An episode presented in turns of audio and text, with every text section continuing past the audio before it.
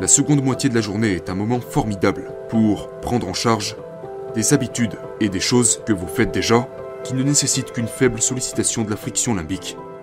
Donc, ce sont peut-être des choses qui sont catégorisées en termes communs comme des activités plus calmes. Il peut s'agir de la rédaction d'un journal, il peut s'agir de écouter de la musique, ou devrais-je plutôt dire pratiquer la musique régulièrement, mais prioriser un certain type de musique qui est difficile pour vous, ou travailler sur un certain morceau de musique, ou essayer d'apprendre une nouvelle langue. Quelque chose qui est un peu difficile, mais qui ne demande pas une tonne d'énergie afin de contourner cette friction limbique.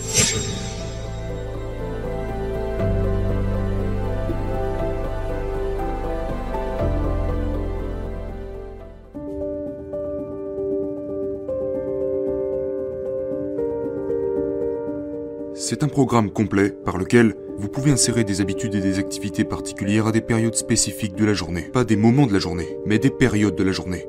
Car il s'avère que des intervalles précis de la journée sont associés à la mise en place de phénomènes biologiques particuliers, des produits chimiques, des circuits neuronaux, etc. Et ce faisant, il est beaucoup plus probable que vous soyez en mesure de pratiquer régulièrement ces habitudes et activités sur une longue période et vous saurez si oui ou non cela vous fera passer de quelqu'un qui, normalement, prendrait 200 jours pour former une habitude, à l'une de ces personnes qui ne mettent que 18 jours comme je l'ai mentionné dans l'étude précédente. Je ne sais pas, mais je suis certain que cela aura un changement significatif sur le fait de vous permettre de vous engager plus facilement dans des habitudes particulières et de consolider ces habitudes plus rapidement. Donc le programme que je suis sur le point de décrire, je l'ai formulé pour vous en me basant sur la littérature neuroscientifique, la littérature de psychologie sur l'apprentissage et les différents concepts de planification des tâches. Cela catégorise nos journées de 24 heures dans ce que j'appelle les trois phases. La première est la phase 1, qui est approximativement de 0 à 8 heures après le réveil. La deuxième phase se situe durant les 9 à 14, peut-être 15 heures après votre réveil. Et la troisième phase se situe entre les 16 à 24 heures après votre réveil. Donc nous avons pris les 24 heures d'une journée et on les a découpées en trois phases. La phase 1, la phase 2 et la phase 3. Maintenant, tout ce que je décris ou du moins la façon dont je vais le décrire, est basée sur ce que j'appellerais des horaires typiques, le tapage diurne. Avez-vous déjà entendu parler du tapage diurne? Eh bien, nous sommes diurnes. La plupart d'entre nous sommes endormis la nuit et éveillés pendant la journée. La plupart des gens s'endorment quelque part vers 22h, avec plus ou moins 2 heures d'écart, et se réveillent vers 7h du matin, avec plus ou moins 2 heures de décalage. Donc aujourd'hui, je vais me coucher à 22h et régler un réveil à 7h, comme intervalle pour cela mais vous pouvez facilement l'adapter à votre emploi du temps. La phase 1, qui, encore une fois, est de 0 à 8 heures après le réveil, a une signature neurochimique particulière. Peu importe ce que vous faites, les neuromodulateurs norépinéphrine, ainsi que l'épinéphrine, la noradrénaline, l'adrénaline, ainsi que le neuromodulateur de la dopamine, ont tendance à être élevés pendant les 0 à 8 premières heures après le réveil.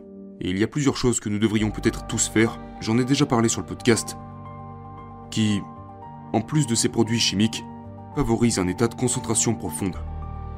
Et je vais juste en faire la liste. Dans cette liste, il y a par exemple l'observation de la lumière du soleil ou d'une vive lumière artificielle si vous ne pouvez pas accéder à la lumière du soleil dans les 30 premières minutes qui suivent votre réveil. Des exercices physiques quelconques dans cette première partie de la journée, dans les 0 à 8 premières heures de votre journée, idéalement assez tôt dans cette phase. Mais vous savez, si ça doit être au point de transition de 7 à 8 heures après le réveil, c'est bien aussi.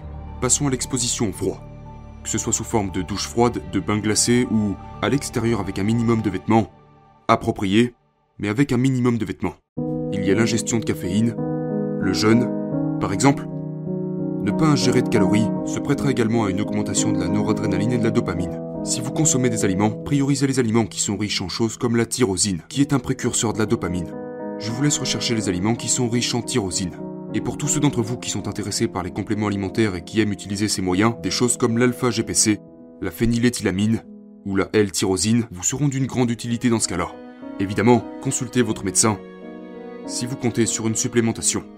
Mais de quoi s'agit-il? Eh bien, la noradrénaline déjà élevée, la dopamine, la lumière du soleil, l'exercice, l'exposition au froid, la caféine, la tyrosine, et tous ces éléments placent le cerveau et le corps dans un état dans lequel vous êtes plus apte, ou je dirais plus facilement capable, de vous engager dans des activités qui ont un haut degré de friction limbique et où vous devez traverser cette friction limbique. D'accord? Nous avons déjà tous entendu dire que le matin est en quelque sorte sacré, que le matin est la période durant laquelle nous devons prioriser les tâches difficiles. Cela a été abordé dans la littérature de la psychologie populaire et dans la littérature sur la mise en place des habitudes. Simplement du point de vue de se débarrasser de ces mauvaises habitudes, pour que vous puissiez ensuite profiter de l'avoir fait. Mais ce à quoi je fais référence est tout à fait différent. Ce à quoi je fais allusion est un intervalle particulier de la journée après le réveil, pendant les 0 à 8 premières heures. Dans cette première phase, tout votre système est activé et orienté vers la concentration. Et nous savons que lorsque vous êtes orienté vers l'action et la concentration à cause des substances neurochimiques, qui sont naturellement libérées dans votre cerveau et votre corps, vous aurez plus de chances de surmonter toute friction limbique qui s'oppose à l'exécution de certaines habitudes. Donc, lorsque vous énumérez ou pensez aux diverses habitudes que vous aimeriez adopter dans votre vie, prenez les habitudes pour lesquelles vous, pour lesquelles vous savez qu'il y a un haut degré de friction limbique qui sont les plus difficiles pour vous à engager, qui nécessitent le plus d'énergie d'activation, et placez-les dans cette tranche de 0 à 8 heures après le réveil, car cela facilitera grandement vos, vos performances quant à ces nouvelles habitudes. J'en suis certain. Et en plus de ça, en les faisant dans cette période particulière de la journée, pas nécessairement au même moment, je veux dire, si vous voulez être très assidu, et que vous préférez faire, vous savez, de l'exercice ou observer la lumière du soleil toujours au même moment, ou que vous voulez, ou que vous voulez boire votre café toujours au même moment, c'est bien. Mais en les plaçant dans cette fenêtre plus large de 0 à 8 heures après le réveil, ce que vous faites, c'est que vous devez organiser vos tâches. Vous faites en sorte que votre système nerveux prédise quand est-ce que vous allez solliciter la friction limbique pour effectuer certaines habitudes.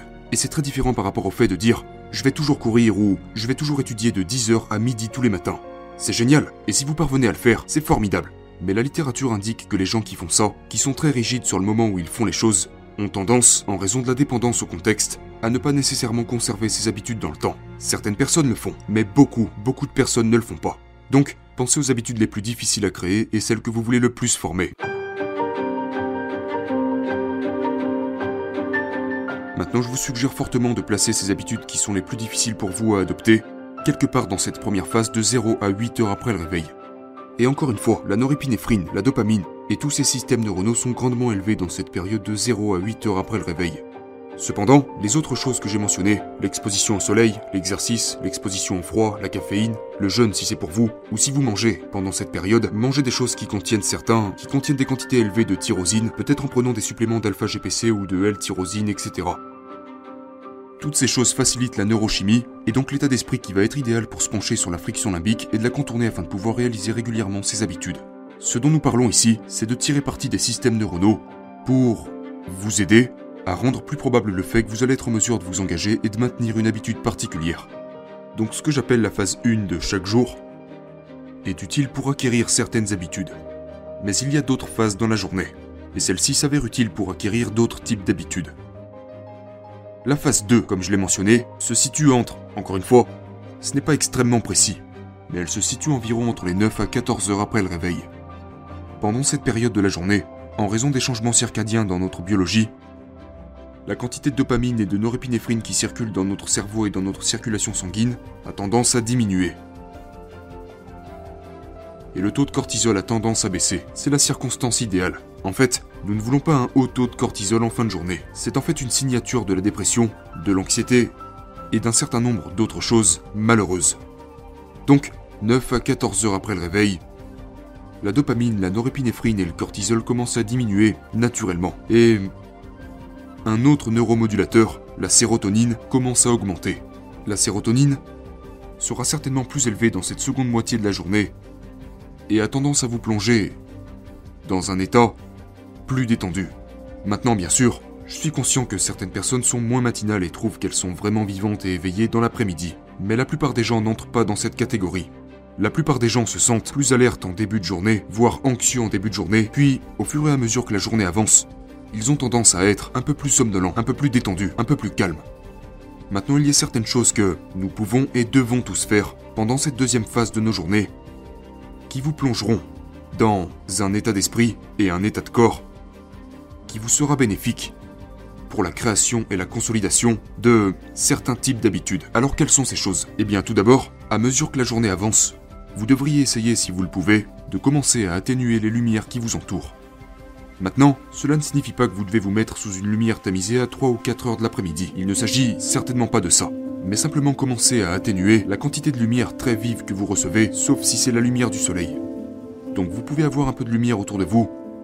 Vous pouvez certainement avoir des lumières artificielles allumées, mais vous commencez simplement à atténuer les lumières et les amener physiquement plus bas dans la pièce parce que les neurones dans vos yeux qui voient le champ visuel supérieur déclenchent en fait un mécanisme de vigilance dans le cerveau et le corps. Et dans la seconde moitié de la journée, même si vous travaillez à 15, 16, 17 ou même 19 heures, le fait est que vous vous dirigez probablement vers le sommeil quelques heures plus tard. Donc des choses comme limiter l'intensité de la lumière si vous le pouvez, des choses comme les activités NSDR, le repos profond sans sommeil. Si vous n'en avez pas encore entendu parler, le repos profond sans sommeil est un terme générique pour des choses comme la méditation, comme le yoga nidra, qui est un outil très puissant, soutenu par la science pour vous apprendre à vous détendre. Des choses comme l'auto-hypnose qui peut sembler un peu loufoque pour certains d'entre vous, mais qui est en fait un outil basé sur la clinique pour lequel il y a beaucoup de littérature scientifique. Des choses comme la chaleur, le sauna, les bains chauds, les douches chaudes. Ce sont des choses fantastiques à faire dans la seconde moitié de la journée.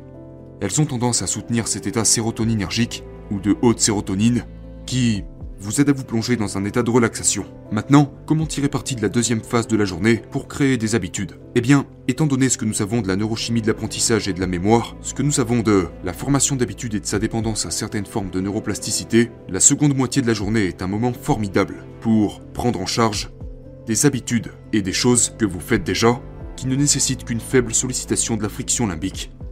Donc, ce sont peut-être des choses qui sont catégorisées en termes communs comme des activités plus calmes. Il peut s'agir de la rédaction d'un journal, il peut s'agir de écouter de la musique, ou devrais-je plutôt dire pratiquer la musique régulièrement, mais prioriser un certain type de musique qui est difficile pour vous, ou travailler sur un certain morceau de musique, ou essayer d'apprendre une nouvelle langue. Quelque chose qui est un peu difficile, mais qui ne demande pas une tonne d'énergie afin de contourner cette friction limbique.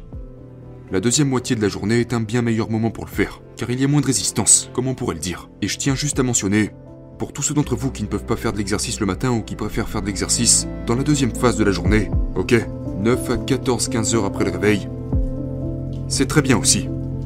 Cependant, à cause de l'importance du sommeil, et en particulier du sommeil profond pendant la nuit, non seulement pour la neuroplasticité, mais aussi pour la récupération des muscles et d'autres tissus qui, qui sont sollicités pendant l'exercice physique, si vous vous entraînez en deuxième phase, je vous recommande fortement, je recommande fortement que vous complétiez une activité NSDR après votre entraînement, dans l'heure ou dans les deux heures qui suivent, parce que cela vous permettra de récupérer et de vous détendre pour pouvoir passer à la phase suivante que nous allons aborder, qui est la phase 3. La troisième phase du programme de 24 heures, qui se déroule d'environ 16 à 24 heures après le réveil.